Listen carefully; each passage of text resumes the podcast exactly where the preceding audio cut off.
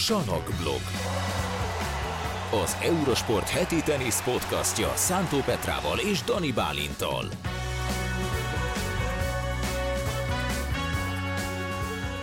Képzeljétek el, új e-mail fiókot kellett létrehoznom, mert 350 millió levél érkezett, hogy miért nem volt múlt héten Salakblog Podcast. Sziasztok! Én Dani Bálint vagyok, itt van velem Szántó Petra. 350 millió? 350 millió, megszámoltam, mindegyikre válaszoltam. Jó, akkor nagyon hiányoztunk ezek szerint. Vagy nagyon nagy sikert aratott a saját uh, léverkupánk? Lehet, lehet, igen, Lehetséges. igen. Azt nem tudom, ki nyerte volna kettőnk közül azt a léverkupát, de nem is nagyon tudjuk szerintem felmérni Nehéz és így megmérni. utólag eldönteni. De azért ez. De azért az enyém. Jó, oké, hát így. Rendben. Megadom. Na, sziasztok! Itt vagyunk újra, nem tűntünk el, csak egy picit szüneteltünk. Én Matteo Berettinivel beszélgettem a múlt héten. Ah, igen, lehet, hogy emiatt, igen. Hát jó. Így végül is, végül is megbocsátják szerintem a hallgatók akkor. A mostani Salakblog Podcast 2.0-ban beszélünk még egy picit a Léverkupáról, bár már időben egy picit messze vagyunk tőle, de azért maradtak bennünk még élmények, amiket ki kell beszélni mindenképpen, ha már csak ugye Berrettinivel való beszélgetésed is ezek közé tartozhat esetleg. De viccet félretéve utána megyünk tovább, még beszélünk egy picit a versenynaptárról is, hogy miért ilyen a kialakítása, illetve hogy miért így alakítják ki a, a, az őszi menetrendet, hogy azért olyan nagyon sok nagy verseny már nincs az év vége felé. Jó ez így, lehet esetleg máshogy variálni ezt, ezt fogjuk picit boncolgatni, meg hát volt egy csomó konkrétan 3-2-50-es torna is az elmúlt időszakban, úgyhogy ezekről fogunk beszélgetni, na meg a generációváltásról, ami a Léverkupán akkor elkezdődött, most már elkezdődött, tényleg? Hát szerintem már a US, sőt ez már nagyon régen elkezdődött, de hogy, hogy ilyen kézzel, kézzel fogható ö, mintapéldái, azok szerintem most az elmúlt hetekben voltak. Nyilván Carlos Alcaraz US Open győzelmével, a világ elsőségével, de szerintem ez tetten érhető volt a Léverkupán is, hiszen ugye az a, az a világcsapat nyert, amelyik, amelyikben tulajdonképpen egy veterán volt Jack Sock személyében, aki 30 esztendős, 30 éves volt aznap, amikor beütötte azt a mérkőzéslabdát Roger Federer utolsó mérkőzésén, nem kis ajándék ez azért azt gondolom. Szóval ő volt a veterán, és ő is inkább páros specialistaként próbált ott helytállni, és, és a többi fiatal nagyon-nagyon szépen helytált, miközben ez az európai csapatban nem volt elmondható feltétlenül, bármennyire is örültünk, és bármennyire is megtiszteltetésnek éreztük azt, hogy láthatjuk ezt a nagy négyest még egyszer utoljára. Valószínűleg ez vitte el egyébként a, az európai csapatot egy picit szerintem, hogy, hogy ugye nagyon sok amerikai játékos volt a világcsapatban, és rájuk amúgy is jellemző ez a, a na most akkor showtime van, és fölpörgünk, egymást is bepörgetjük. Az európaiaknál meg ott volt, hogy itt van ez a négy legenda. Jaj, de jó, kicsit elvesztünk, nézelődünk, nem, nem figyeltek úgy talán, vagy, vagy elvitte őket az, hogy most ott Federer épp tanácsot ad nekik, stb. A amerikaiaknál nem. Ott ilyen haverkodós, bratizós hangulat volt, meg, meg baráti ö, csevelyek, stb., meg poénkodások, és akkor ott jobban bele tudták magukat lohalni magába az, a mérkőzésbe, tehát hogy, hogy nem, őket nem, nem volt, ami elvigye, tehát hogy most ott van Jack Sock, mint veterán, de oké, de nem, mégis egy Roger Federer, Rafael Nadal. Szerintem ott a, a csapaton belüli kohézió az jobb az volt, jobb volt. szerintem. Ez teljesen egyértelműen látszott egyébként, annak ellenére, hogy szerintem az európai csapat is egy nagyon jó hangulatú csapat volt, jó volt figyelni, ahogy mindenki jobban Abszolút. van egymással, de ott egy picit talán nagyobb nyomás volt, A, igen. nagyobb figyelem volt, nagyobb rivaldafény volt rajtuk, és emiatt szerintem mindenki egy picit görcsösebb is volt a kelleténél, mert tudták, hogy ez egy olyan esemény, ami, amit a világ figyelni fog, mindenki minden rezdülésüket figyelni fogja, és lehet, hogy mondjuk ez volt az, ami miatt Stefanos Tsitsipas nem tudta megnyerni azt a mérkőzést Francis Tiafoe ellen, vagy ami miatt az európai csapat gyakorlatilag óriási előnyből a vasárnapot teljes mértékben elveszítette. Mindegyik meccset elbukták, igen, ez, ez meglepő volt azért, mert am- amikor neki kezdtünk, akkor úgy kezdtük el a, azt a napot, hogy hát, hogy az amerikaiaknak, illetve a világcsapatnak kéne az egyik meccs legalább, hogy ugye menjünk, menjünk tovább majd a délutáni sessionre, vagy az esti, esti sessionre, hogy legyen még esélyük a, a nap végén. De hát aztán gyönyörűen behúzták. Egyébként te éreztél bármiféle stratégiai hibát annak az európai csapatnak az összeállításában?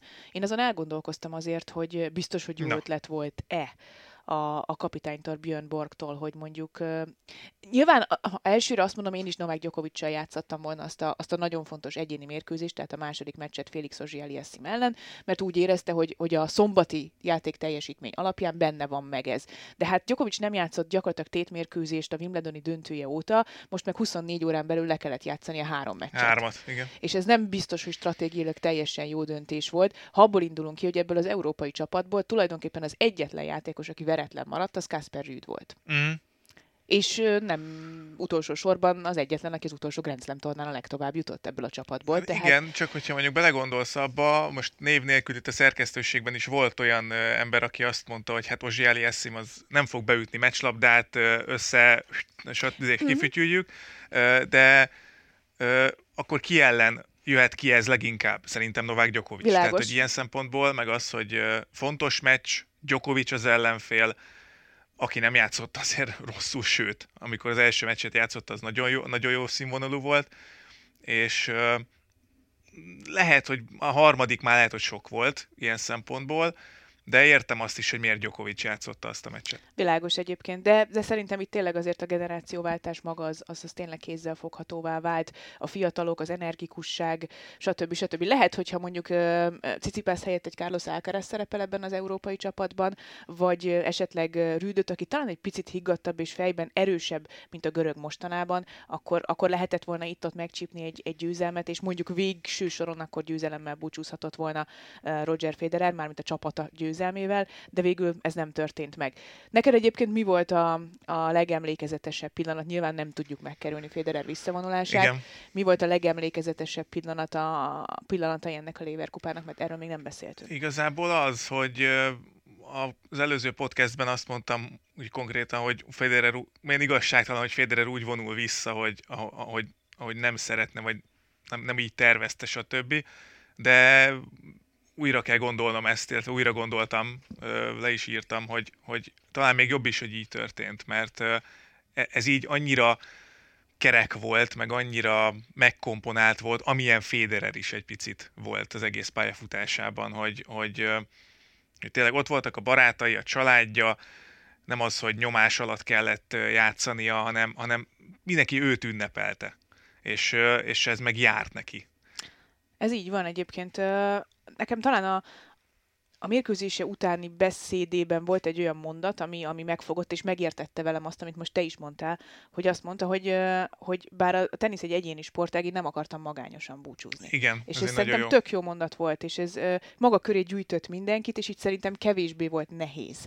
Annak ellenére, hogy maga az a fél óra, azt hiszem, hogy minden teniszrajongó számára nehéz volt bizonyos értelemben. Legyél akár Rafael Nadal szurkoló, akár Novák Djokovic szurkoló, akár Roger Federer utáló, abban a fél órában szerintem mindenki azért egy picit, a, picit az elmúlás gondolatát ö, ö, felhozta saját magában, és nem nagyon ismerek olyan embert, aki már pedig ebben a szakmában azért főleg férfiak dolgoznak, aki azt mondta volna, hogy nem pityeredett volna, vagy ne sírta el volna magát, vagy ne hatódott volna meg. Ez egy nagyon nehéz dolog lehetett mondjuk közvetíteni is uh, Szabó Gábornak, vagy, vagy egyáltalán, egyáltalán otthonról, otthonról a takaró alól nézni, vagy bárhol nézni ezt az egészet, mert uh, főleg egy Federer szurkolónak azért ez nem volt egy, egy egyszerű, nem lehetett egyszerű egyébként a, a körülötte állóknak sem, és ez érződött is, hát főleg ez Rafael Nadal uh, reakciójából derült ki a, a leginkább. De nekem az is tetszett, amit egyébként Francis Tiafoe meg Jack Sock mondott, hogy akkor megkérdezték őket a sajtótájékoztatón, hogy, hogy milyen érzés volt beütni a meccslabdát Federer utolsó meccsén,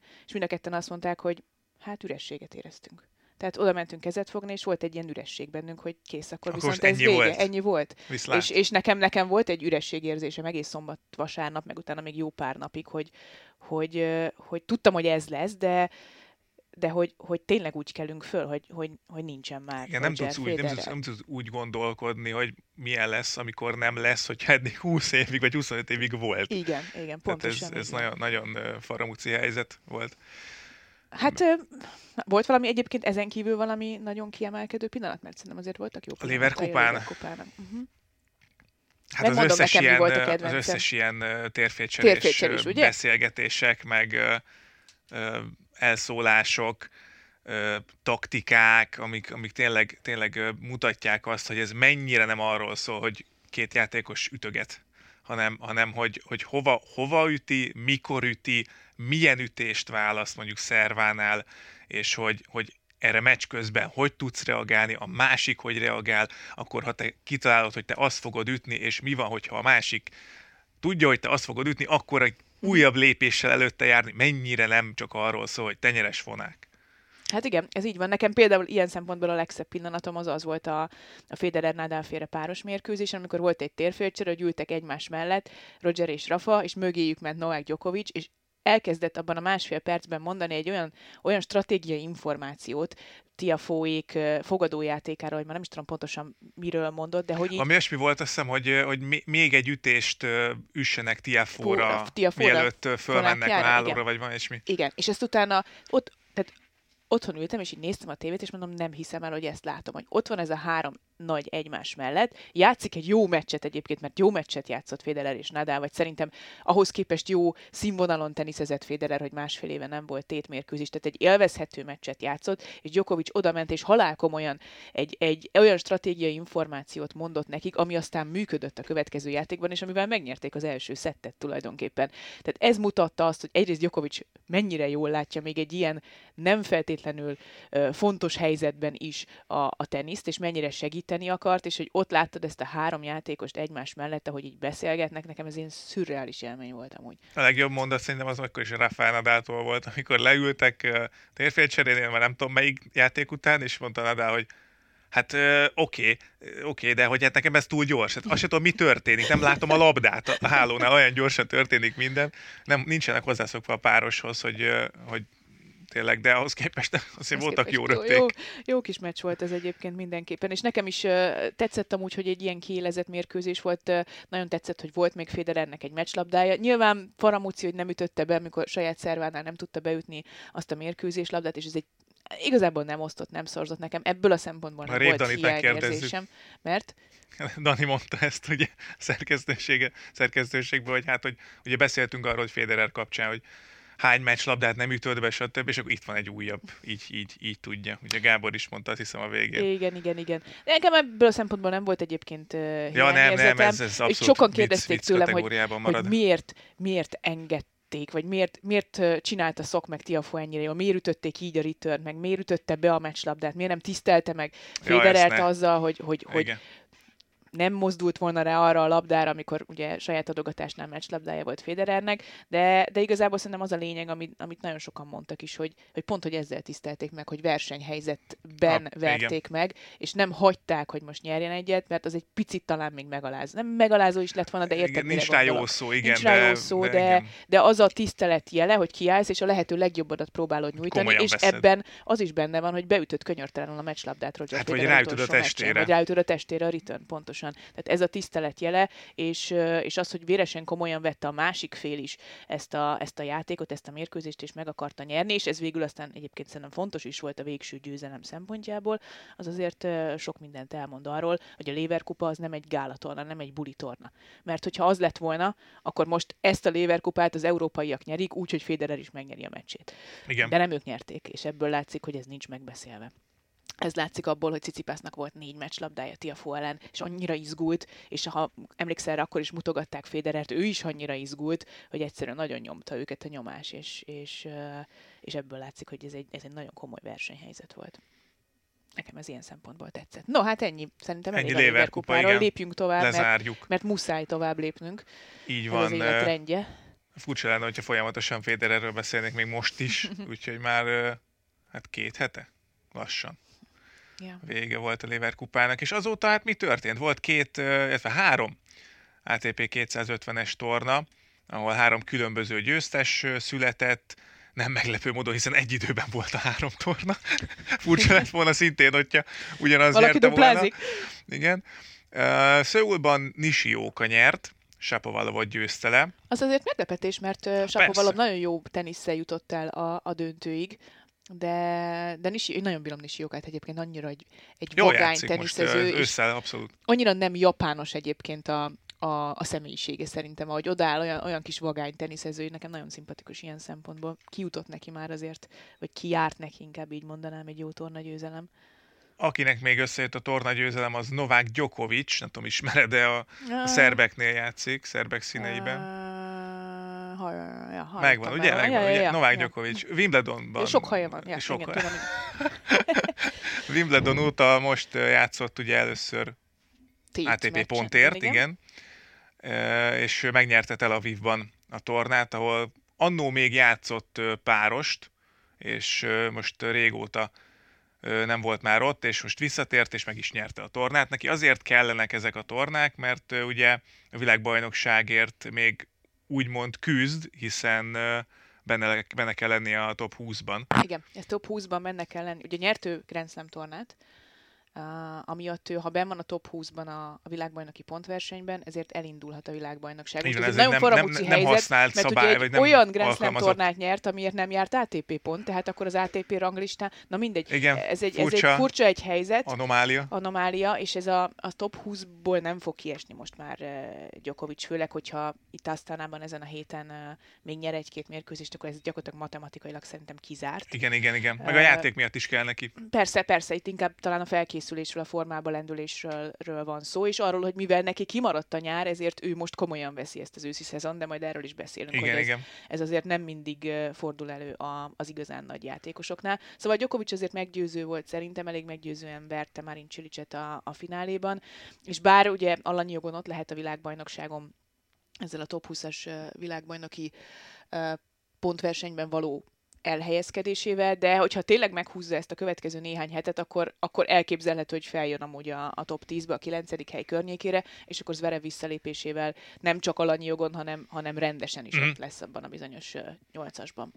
Szófiában volt még egy ö, 250-es torna, így az adásunkig bezárólag ott Mark Andrea Hüssler nyert, ami Hát. azért volt érdekes, mert 2019 óta nem nyert svájci teniszező ATP tornát, akkor egy bizonyos Roger Federer volt Hát. az, aki Bázelban tudott Nem nyerni tudod legutóbb. nem visszacsempészni a nevét ide. nem lehet, nem, lehet, kihagyni. De azért ez szürreális, nem? Mark Andrea persze. Whistler az első számú svájci teniszező a férfiaknál. Na, nem, nem ezen a héten, meg nem a tornagyőzelme miatt már elég régen, hiszen ugye Federernek nincs, nem volt ranglista pontja, Wawrinka pedig egyelőre még küzdi magát visszafelé. De azért ez egy, ez egy szürreális dolog, hogy egy Hát héttel... igen, olyat, is nehéz lesz elképzelni, hogy mondjuk most jött Alcaraz, de ha nincs Alcaraz mondjuk, akkor Nadal majd kimegy, hogy akkor ki lesz az első számú spanyol. Hát Alcaraz. Hát igen, de hogy Alcaraz nincs, tehát hogyha kivesszük a képből, hogy Ja, most jött értem. egy új Nadal gyakorlatilag, Uh-huh. akkor, akkor úgy oké. Okay. Sokan nem hallottak szerintem Hüszlerről egészen a, a, a múlt hétig, a szófiai torna Ebben szinte biztos vagyok, igen. Ö, én nekem is föl kellett belőle rendesen készülnöm, de hát nyilván Roger Federer volt az ő példaképe, és ő tulajdonképpen nem is nézett ki sokat magából teniszezőként, azért küzdött, hogy legyen esélye bekerülni a Davis Kupa csapatba, hogy együtt játszhasson Wawrinkával, meg Federerrel esetleg. Ez végül nem tudom, hogy pontosan összejötte neki, biztos, hogy jól ismerik egymást, meg, meg, meg szurkolnak egymásnak, de azért ez egy nagyon, nagyon kemény, kemény történet, hogy élet első ATP döntőjét Holger Rune ellen meg tudta nyerni, egy egészen, egészen őrületes tiebreaket nyert meg a második szedben, ahol szetlabdái is voltak Rünének, Mhm. és fizikailag már nagyon a határon volt Hüszler, hiszen rengeteg háromszettes mérkőzést játszott, legyőzte a második, a negyedik és az ötödik kiemeltet a tornagyőzelemig vezető úton, plusz még hárított két meccslabdát a negyed döntőben Májsek ellen. Tehát a lehető legnehezebb úton jutott el a, a tornagyőzelemig, de egy, egy nagyon magas srácról van szó, aki egy picit szerintem, ha edzene, mert ó, kis úszógumik azért voltak, szóval 196 cm magas, tehát van egy nagy szervája, szerintem nagyon jól szervaröptézik, ö, nagyon szépen tud gyorsítani tenyeres oldalon, de, de azért fizikailag szerintem vannak határai. Lehet, hogy azért, mert még nem játszott egyébként ezen a szinten ennyi mérkőzést, és egy picit majd ráfekszenek decemberben a, az erőléti edzésekre, akkor azért lehet, hogy hallunk még majd róla. Mert, mert ahogy kezelte, ahogy versenyzett Hüszler, az, az azt mutatja, hogy azért nagyon komoly példaképek vannak előtte a saját hazájában. És ő is lehet még abszolút példakép a, Így a van. svájci tenisznek, hogyha most fel, fel tud törni egy picit jobban. Ö, menjünk tovább? Igazából a Mhm. 250-es tornákat kibeszéltük, és akkor beszéljünk egy picit a versenynaptárról, ugyanis most év végéig vár ránk azt mondja, hogy 4 500-as torna és egy 1000-es torna, meg még mindig 5 250-es torna, tehát olyan nagyon nagy torna már így nincs év végén, hogy, hogy ez jó így, nem jó így. Hát, Elfáradt mindenki, elég volt a teniszből idénre, ezért tudjuk le. Nekem mindig volt egy ilyen fura érzésem ezzel az őszi szezonnal, nem? Tehát nem tudom, neked kommentátorként egyébként nincs ilyen, ilyen, ilyen vége hangulatod a US Open után egy hát picit hát szerintem lelövik van. az egészet. Lelövik az egészet. És ebben most ugye nyilván közrejátszik az, hogy, hogy csak egy ezres tornát rendeznek már ősszel, ugye Shanghai most már koronavírus járvány Bizony. miatt évek óta nem kerül megrendezésre, ami még lehetne egy picit, de az is egy picit nekünk olyan távoli, nem? Ez a Shanghai Igen, torna. hogy Shanghai, ott Valahogy már annyira úgy, nem, úgy, meg... Úgy, meg... úgy az, ott, ott azért kétszer meggondolja mindenki, hogy oda elutazik-e. Úgy szerintem egyébként, hogyha ha Shanghai meg lenne rendezve, akkor ez a Shanghai, Tokyo, Peking, ugye Pekingbe lett volna 500-as torna ezen a héten, uh-huh. Akkor ez, ez, ez, vagy nem is tudom, lehet, hogy nem ezen a héten, de mostanában, ez az ázsiai túra talán több mindenkinek egy, egy, egy értelmes bevállalható túra lett volna, így azért kevésbé, hogy gyakorlatilag csak Tokióban van távol-keleten verseny. Ezen kívül Asztanában, nem véletlenül Asztanában gyűlt össze nagyobb, nagyobb mezőny, és nem véletlenül a, az európai topjátékosok oda mentek el. Nyilván kaptak is érte pénzt azért felől. Ne legyen kétségünk, hogy a Kazak Tenisz Szövetség azért nem sajnálta, nem sajnálta a lóvét a fellépti díjakra. Ez egyértelműen látszik abból, hogy Novák Djokovic csak a negyedik kiemeltje ennek a versenynek, vagy volt negyedik kiemeltje, mert ugye Alcaraz már, már nincs ott, de de igen, ez nekem egy kicsit furcsa volt mindig ez az ősz. Tehát, hogy a világbajnokságokra megint úgy fölpörög az ember, meg szerintem a, a top játékosok is, de, de valahogy valami, valami fura van ebben az őszben, amit nem lehet igazán jól megfogni, hogy mi. És mi lenne, és hogyha megkavarnánk? Mi lenne, megkavarnánk? Én nagyon sokat gondolkoztam ezen, de neked mi az ötleted?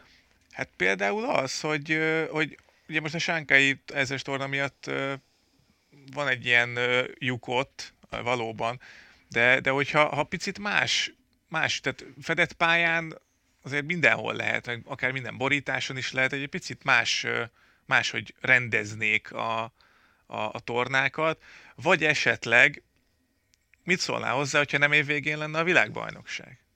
Hanem év elején? Akár év elején. Én mondjuk február, néztem a naptárat, én mondjuk február elejére a Ausztrál Open utára raknám, és akkor úgy építeném föl a versenynaptárt mondjuk, hogy abban az évben ugye lehet gyűjteni a pontot, és akkor év végén lezárjuk, és akkor ott megyünk át majd február elején a világbajnokságra, hogy már megvan az a nyolc, aki, aki ott Akik az előző szerepel. évben? Így van, Tehát, így hogy van. tulajdonképpen egy Grand Slam Egy kvalifikációs tornál... év, és utána... Értem, világos. Tehát a 2023-ban rendeznék a 2022-es év legjobbjainak a világbajnokságot igen, februárban, úgyhogy maga a bemelegítés az egy Grand Slam torna Ausztráliában. Azért nem akartam előrébb rakni, igen, hogy legyen felvezetője annak is, de hogy ott ugye, ugye még mindig az van, hogy most Nadába kiindulva, alig tudott elindulni VB-ken épp testtel, meg ugye Berettin is megsérült tavaly, sokan már úgy mennek oda, hogy ki vannak zsigerelve. Februárban meg nincs mögötted semmi, föl tudták készülni, ott tényleg a világ legjobbjai, vagy az előző év legjobbjai, de érted, legjobbjai top formában gyakorlatilag, fizikálisan, már játékban tudnának játszani egy talán talán jobb világbajnokságot. Uh-huh. Tehát a lényeg az lenne, hogy még jobb legyen a világbajnokság. Mert hogy Akár azt, igen. azt látjuk, hogy... Meg hogy, hogy évvégén év legyen még tétje a magának az, hogy most ott még be tudnának rakni, akkor mondjuk a VB helyére még egy ezres tornát mondjuk, ahol lehetne még tovább gyűjteni a pontot, és ott még, ha úgy alakulnának a, a pontok, akkor két vagy három ezres torna lenne még év végén, ősszel, és mivel februárban lenne a világbajnokság, ezért számítanának a pontok.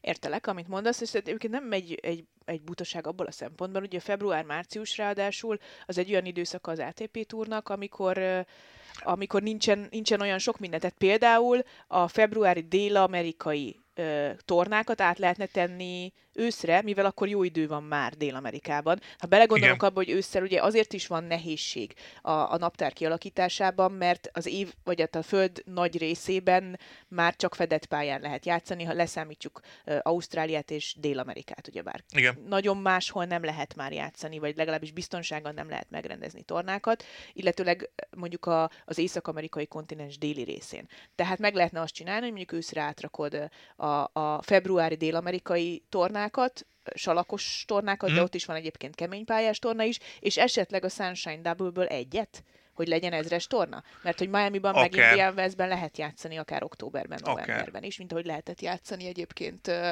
tavaly is. Ugye Indian West azt ősszel rendezték. Tavaly egyébként ugye, ha az őszi tornákról beszélünk, Andy Murraynek voltak olyan kételjei, hogy picit túl zsúfolt a, a naptár. Ugye az a Covid miatti időszak az okozta azt, hogy, hogy összezsúfolták oda őszre a versenyeket. De, de hogyha mondjuk a pontokat megnézzük, akkor, akkor ugye júliusban lehet nagyon kevés pontot szerezni, meg a US Open után igazából tényleg elvétve, hogyha a, a mostaniból indulunk ki, ami most van.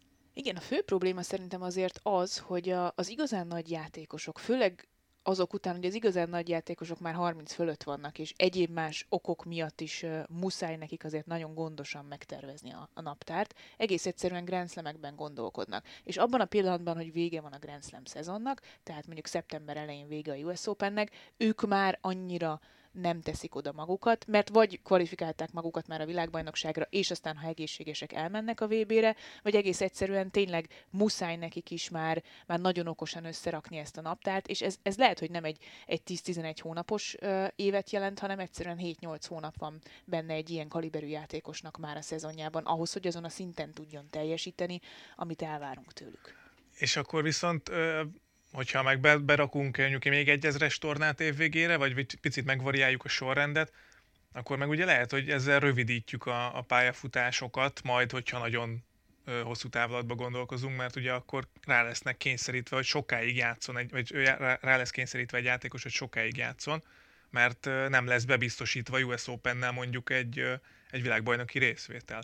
Szóval tényleg ez kettős dolog, csak így gondolkoztam rajta, hogy gondolkoztunk rajta Petrával, hogy, hogy mit lehetne tenni azzal, hogy ne legyen az üresség érzet bennünk. Igen, ez így van, mert Ősszel. uh, ugye ha azt nézzük, az elmúlt mondjuk tíz év már úgy működik, hogy a nagy négyes közül minden játékos gyakorlatilag fél évet vállalt, legjobb esetben is. Aztán, ahogy egyre több lett a sérülés, meg egyre inkább a, a öregedtek ezek a játékosok, még inkább egyre kevesebbet, és még inkább a Grand Slam tornák köré csoportosult ez a bizonyos felkészülés, illetőleg a, a felvezető tornáknak a, a megrendezése. Viszont azért az is, vagy elindulás rajta, viszont az is számíthat szerintem, hogy ugye megint csak vissza kell térnünk erre a generációváltásra, hogy ezek a játékosok egy-két éven belül tényleg visszavonulnak és kikopnak, és ott lesz egy halom fiatal játékos majd, akik, akikről még azt gondolod, hogy, hogy még bennük van az égség arra, hogy mondjuk végigjátszanak egy teljes szezon.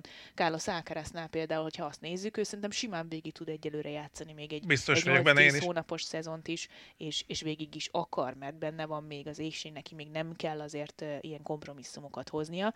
Tehát lehet, hogy ez a változtatás, amit mondjuk te ajánlottál volna, ez, ez, ez szintén a generációváltást segíti elő, hogy legyenek egy picit hosszabb szezonok. Mindenki gondolja meg, hogy hova megy, vagy válogassa meg, de hogy mindenkinek minden évszakban legyen lehetősége pontokat gyűjteni, és ezzel lehet, hogy egyébként maga a világbajnoki mezőny is sokkal érdekesebbé válna, mert nem az van, hogy van négy Grand Slam győztes mondjuk, meg még meg még egy-két játékos, aki odafér, hanem, hanem sokkal izgalmasabb lenne maga a világbajnoki pontverseny. Most volt egy gondolatom, de tökre elfelejtettem, hogy mit akartam. Ismerős? Ismer, abszolút ismerős. Mennyit szoktunk ezen gondolkozni, hogy miről beszéljünk majd a podcastben, és aztán, amikor hazafelé megyek, akkor jut eszem, hogy mennyi mindenről kellett volna még beszélni. Nekem még egyébként ezzel a februári világbajnoksággal kapcsolatban, vagy inkább talán arra felfűzve jutott eszembe a másik, de ez is valószínűleg hasonló akadályokba ütközne, mint amiről beszéltünk, hogy az Ausztrál Open az nem az év elején lenne, Uh-huh. hanem, hanem nem a US Open lenne az utolsó Grand Slam torna, hanem mondjuk novemberben lenne egy Ausztrál Open, amikor ugye Ausztráliában már nagyon jó idő van, tehát bőven lehet szabadtéren játszani, és, és akkor, akkor még inkább ki tudnánk ki tudnánk bővíteni az évet. Ezzel viszont ugye az a probléma, hogy akkor mondjuk november és május között nem lenne Grand Slam torna, még Igen. akkor is, hogyha van egy szünet a szezonban, de, de úgy akkor azért nagyon lassan indulna be a szezon, de ekkor viszont lehetne mondjuk januárban rendezni egy világbajnokságot, amivel kezdődne Mondjuk, az év. igen. Az és a viszont, pályán lenne az mondjuk. viszont nem érint minden játékos. Tehát, hogy, hogy sok sebből vérzik azért ez a dolog, és nem véletlenül, hogy így van szerintem jelen pillanatban az ATP naptár, mert egyelőre még senki nem talált ki működő Valószínűleg nem, nem is lehet olyat kitalálni, hogy, hogy mindenkinek jó legyen. Ez egyértelmű. Esetleg a, a borítás szezonokat valahogy megvariálni? Hm. Mert ugye most arról beszélünk, hogy van egy kemény pályás szezon az év elején, aztán van egy zsalak szezon, aztán van egy nagyon rövid füves pályás szezon, és akkor onnantól kezdve gyakorlatilag kemény pálya minden. Itt ott, ott azért, azért akad csalak Elszórnak egy-egy 250-es Tehát, hogy esetleg úgy megcsinálni az ATP naptárt, hogy minden évszakban mindenki játszhasson minden borításon, nyilván most itt nem a füves pályára gondolok, de mondjuk keményen is, salakon is. Uh-huh. Ehhez kéne mondjuk esetleg a februári salakos uh, mérkőzés. Jó, megvan tornákat. a gondolat, bocsánat, Na, közben, mondjad, hogy, hogy, hogy ha megkavarjuk a naptárat uh, ilyen szinten, akkor, uh, és kibővítjük, hogy mondjuk a végére is rakunk uh, nagyon fontos versenyeket, akkor lehet, hogy annak fennáll a veszélye viszont, hogy nem látjuk egyszerre a jó teniszezőket folyamatosan egész évben, mert valaki azt mondja, hogy oké, okay, akkor nekem hosszabb lesz a, a tavaszi szünet mondjuk, hogy mondjuk így, és akkor ő majd játszik novemberbe, és akkor lehet, hogy amiatt nem lesz annyira érdekes, vagy nem válik érdekelti egy-egy verseny, mert nem megy el rá mindenki. Most ugye nagyjából azért az ezres tornákon tényleg a legjobbak játszanak, ugye talán Miami volt a, a kivétel mostanában, amikor nem, nem utazott el mindenki, vagy nem utazhatott el ugye mindenki, de, de most ez, ez jutott eszembe így ezzel, ezzel kapcsolatban, hogy hogyha szétszórjuk, akkor lehet, hogy magák, a sztárokat is szét, szétszórjuk picit. Így van, sokkal inkább pol- polarizó... Le, le, le, le, le, polari, ez most nem fog kijönni. Tehát lényeg az, hogy... Nem ki.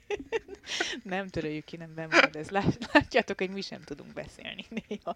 Szóval polarizálódik a, ez az egész helyzet, és, és, és ebben igazad van amúgy, hogy, a, hogy, hogy, hogy akkor hogy akkor mindenki a saját kedvenc tornáira fog koncentrálni, és nem megy el kisebb tornákra. Úgyhogy akkor most nekem is eszembe jutott még egy gondolat, mert hogy minden... Így leszünk itt este 11 Igen, minden, mez, minden éljátékos igazából az elmúlt években arról panaszkodik, hogy túl hosszú és túl nehéz a szezon. Akkor mi lenne, és ez nem annyira jó hír nekünk teniszrajongóknak, vagy teniszkommentátoroknak, vagy a tenisz szezon szempontjából, valószínűleg közvetítési jogok szempontjából, stb. sem, de hogy akkor viszont besűríteni tehát egy rövidebb szezon, mondjuk egy 8 hónapos, uh-huh. maximum 9 hónapos szezon, aminek nagyjából szeptember végén, esetleg október elején vége van. Tehát a US Open után még egy-két tornát játszanak, és aztán jönnek a lezáró világbajnokságok, és jön egy hosszabb szünet a játékosoknak. Uh-huh. Tehát mondjuk van egy hónap szünetük, egy hónap felkészülés, sokkal kényelmesebben fel lehet készülni az Ausztrál teniszbajnokságra, és azért uh, még egy uh, idősebb, esetleg sérülésekkel tarkított uh, vagy sérüléseket nem elkerülő játékos is végig tud játszani nagyjából egy teljes szezont. Hát, De ez ha végig nem jó tud hír. játszani. Tehát most, most nem értek veled egyet, mert hogyha nem, ha, be, ha, ha, be, ha besűríted, azzal sokkal nagyobb terhelésnek teszed ki a játékost. Oké, hogy jobban rá tud Akkor pihenni. nem úgy értem, hogy besűrítem, hanem egész egyszerűen skippeljük ezt az őszi szezont. Aha. Uh, esetleg az azt ATP mondom, nem az ATP-nek nem jó. A, esetleg azt mondom, hogy valóban még be berakunk egy ezres tornát, esetleg lesz egy füves pályás ezres verseny. Az mondjuk, az mondjuk hiányzik. Uh, vagy lesz mondjuk uh, februárban egy ezres verseny fedett pályán, tehát mondjuk Párizs, az átkerül oda. Uh-huh. Uh, én nem úgy értettem feltétlenül, hogy, hogy több verseny legyen ezen időszak alatt, hanem inkább ja. inkább rövidítsük le ezt az egyébként néha picit fölöslegesnek tűnő őszi részt, a világbajnokságok Ez jöjjenek előrébb, és mondjuk egy vagy két ezres tornát ide-oda csippentsünk Ha mi számlánkra jönnének a, a pénzek a, a tornáktól, akkor lehet, hogy nem, nem, nem, nem igen, olyan valószínűleg üzletileg ez sem egy jó megoldás, úgyhogy, hát úgyhogy nem, nem tudom, hogy hogy lehet. meg, hogy nektek igen, mi, mi a, van-e ötletetek, vagy, vagy gondolatotok? Kíváncsi vagyok rá, hogy mások erről mit gondolnak. Vagy, vagy azt mondják, hogy igen, hogy ez ez, ez még mindig a legjobb verzió, ami mm. jelen pillanatban van, és ezt az őszi szezont is egyébként ki lehet bekkelni, nincs ezzel semmi gond, és most például látunk egy Novák Gyokovicsot, aki ezt az őszi szezont húzza meg, és gyakorlatilag minden nap pályára lép, és képernyőre Igen. kerül, csak azért, mert ő ugye kihagyta a kemény pályás szezonnak egy jó nagy részét ilyen-olyan okok miatt. Hát nem tudom, hogy ez mennyire működőképes, de nem meglátjuk. Igen, tehát nem tudtuk megváltani nem, a világot, nem, viszont van még itt egy egy gondolati sík, amire ráléphetünk esetleg. Mit szólnál hozzá, hogyha megváltoztatnánk a borítását a világbajnokságnak? Minden évben kemény pálya kell? Miért kell kemény pálya? Kikérem magamnak Nadal szurkolóként, miért mindig kemény pályán játszák? Év végén kemény pályán, ez nagyon hát mert év végén valószínűleg ugye csak fedett pályán lehet rendezni a világbajnokságot. Hát de ott meg azt csinálsz, amit ott, ott salakos pályát nem tudsz lefedni normálisan. Hát a nagy, fedett csalak az az nagyon nagy változás a többihez képest. Hát világos, szerintem. igen. Tehát, hogy valószínűleg az a Ez célja ennek a világbajnokságnak, hogy az adott szezonból uh-huh. vezessen, vezessen a világbajnokságra. Tehát, hogyha te amúgy egyébként az előző hetekben fedett pályás tornákon játszottál, akkor a világbajnokságot is fedett pályán rendezzék, vagy legalábbis ugyanazon a borításon. Most arról lehet szó, hogyha mondjuk Torino után esetleg, nem tudom, Miami kapja meg a, a mm. következő tíz évre a, a VB-t, vagy öt évre a VB-t, akkor azt, azt, azt kültéren is lehet rendezni novemberben, vagy igen, novemberben. És ha mondjuk minden évben, vagy nem minden évben, de mondjuk váltakozó borítást el tudsz képzelni világbajnokságnak, és Egyébként... akkor mondjuk az, az a naptárat is nyilván megkavarná, meg az komoly szervezői feladat lenne, mert mondjuk ha februári világbajnokságból indulunk ki, ott se tudunk ugye minden ö, helyszínen, ö, bármilyen borításon játszani, mert mondjuk ö, Milánóban nem tudunk ö, salakos tornát rendezni februárban nagy valószínűséggel, a maga gondolat az érdekes, ugye meg kell talán azt vizsgálni, hogy, hogy ez a játékosoknak mennyire jó vagy rossz. Ha most megnézzük az elmúlt 10-15 évet, akkor azt látjuk, hogy egyértelműen Rafael Nadalnak nem kedvezett az, hogy ezeket a világbajnokságokat fedett pályán és, és kemény pályán rendezik mert hogy ő egyrészt nem ezen a borításra született, vagy nem ez a legkedvesebb borítása, másrészt ő volt az általában, aki, aki a leginkább megsérült az év végére, de ugye ez sem véletlen, hiszen hát azt Persze. mondják, hogy a, salak a legmegterhelőbb borítás, tehát ott lehet a legtöbb fizikai sérülést összeszedni, és lehet, hogy ez is benne van a pakliban, hogy azért nem viszik sosem salakra a világbajnokságot az év végén, mert egyrészt túl nagy váltás lenne az adott szezon borításaihoz képest, másrészt sokkal megterhelőbb lenne még az is a játékosoknak, még akkor is, hogyha valószínűleg akkor Nadalnak nem annyi világbajnoki címe lenne, hanem jóval több. Most azon gondolkozok még, hogy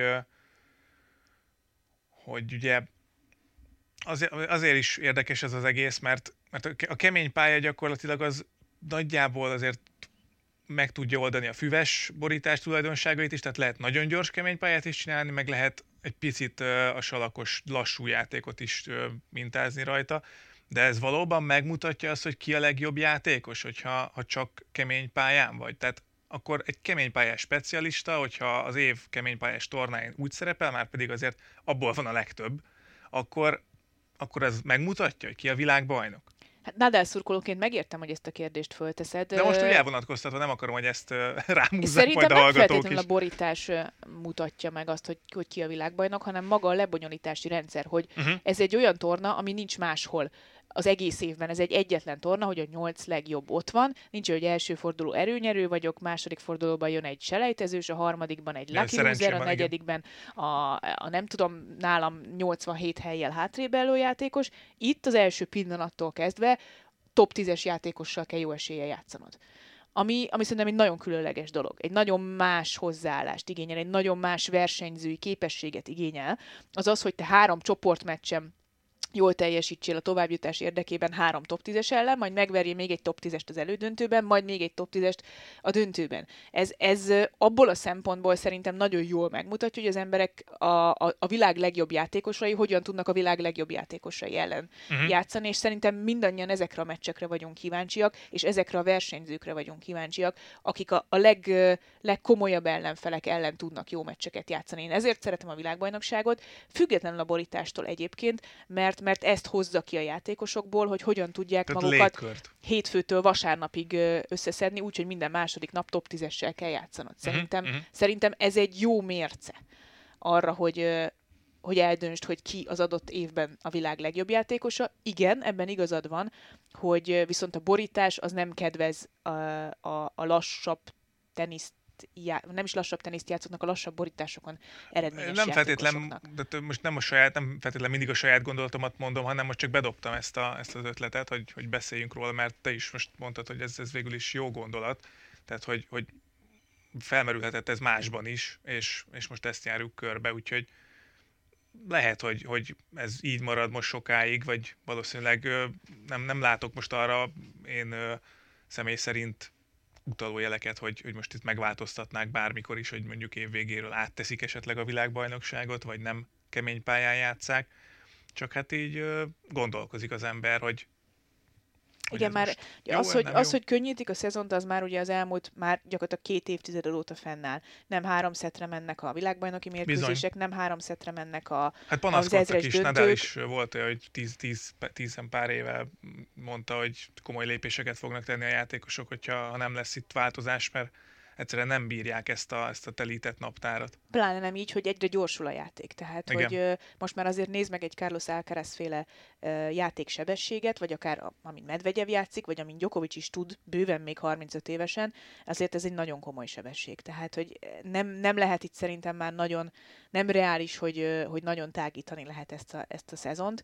Bármennyire is telhetetlenek vagyunk, nem tehetjük meg ezt feltétlenül, és lehet, hogy hosszú távon nem is jó, mert ahogy te is mondtad, ez több sérülést szül, hamarabb kiégő, hamarabb visszavonuló játékosokat eredményez, és nem biztos, hogy ez a célunk. Az a célunk, hogy itt, itt friss, fiatal ö, játék, ha már egyszer generációváltásnál vagyunk, akkor, akkor akkor a következő években, novemberben is egészséges játékosok álljanak oda a világbajnokságra. Hát nyilván ugye a, a, a sebességgel, meg a tenisz gyorsulásával a, a körítés is, vagy hogy mondjam, a játékosok személyzete is fejlődik, az orvostudományjal minden egyre tolódik a felé, hogy, hogy laboratóriumi körülmények között tudnak készülni és felkészülni a játékosok, akár az edzőteremben, akár bármi, bármilyen más eszközökkel, ami még a szabályok keretein belül van. Itt most minden gyógyszerész figyelmét felhívjuk.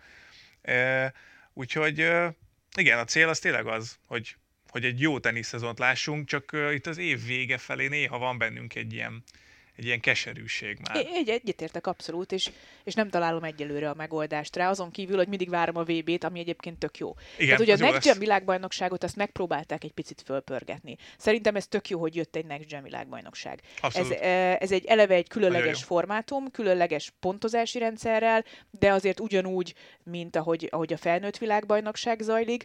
És, és, és ha belegondolsz abba, hogy a Next Gen világbajnokságon látott játékosok a következő évben már általában a felnőttek között is nagyon jól szerepelnek. Ugye tavaly novemberben megnyerte Carlos Alcaraz a Next Gen VB-t, kevesebb, mint egy évvel később világ első és Grand Slam bajnok lett. Tehát nagyon szépen megmutatja nekünk, porondra rakja a fiatal játékosokat, és nem arról van szó, hogy hoppá, ki ez a csávó? Ja, Grand Slam-et nyert, oké. Okay. Hanem, Igen, hanem, hanem ott van az, hogy van egy előzmény, és, és, egy, és motiválja ezeket a fiatal játékosokat arra, hogy hogy minél hamarabb egy ilyen siker után, mint mondjuk egy Next Gen VB bajnoki cím, minél hamarabb a legjobbak közé kerüljenek a felnőttek között is.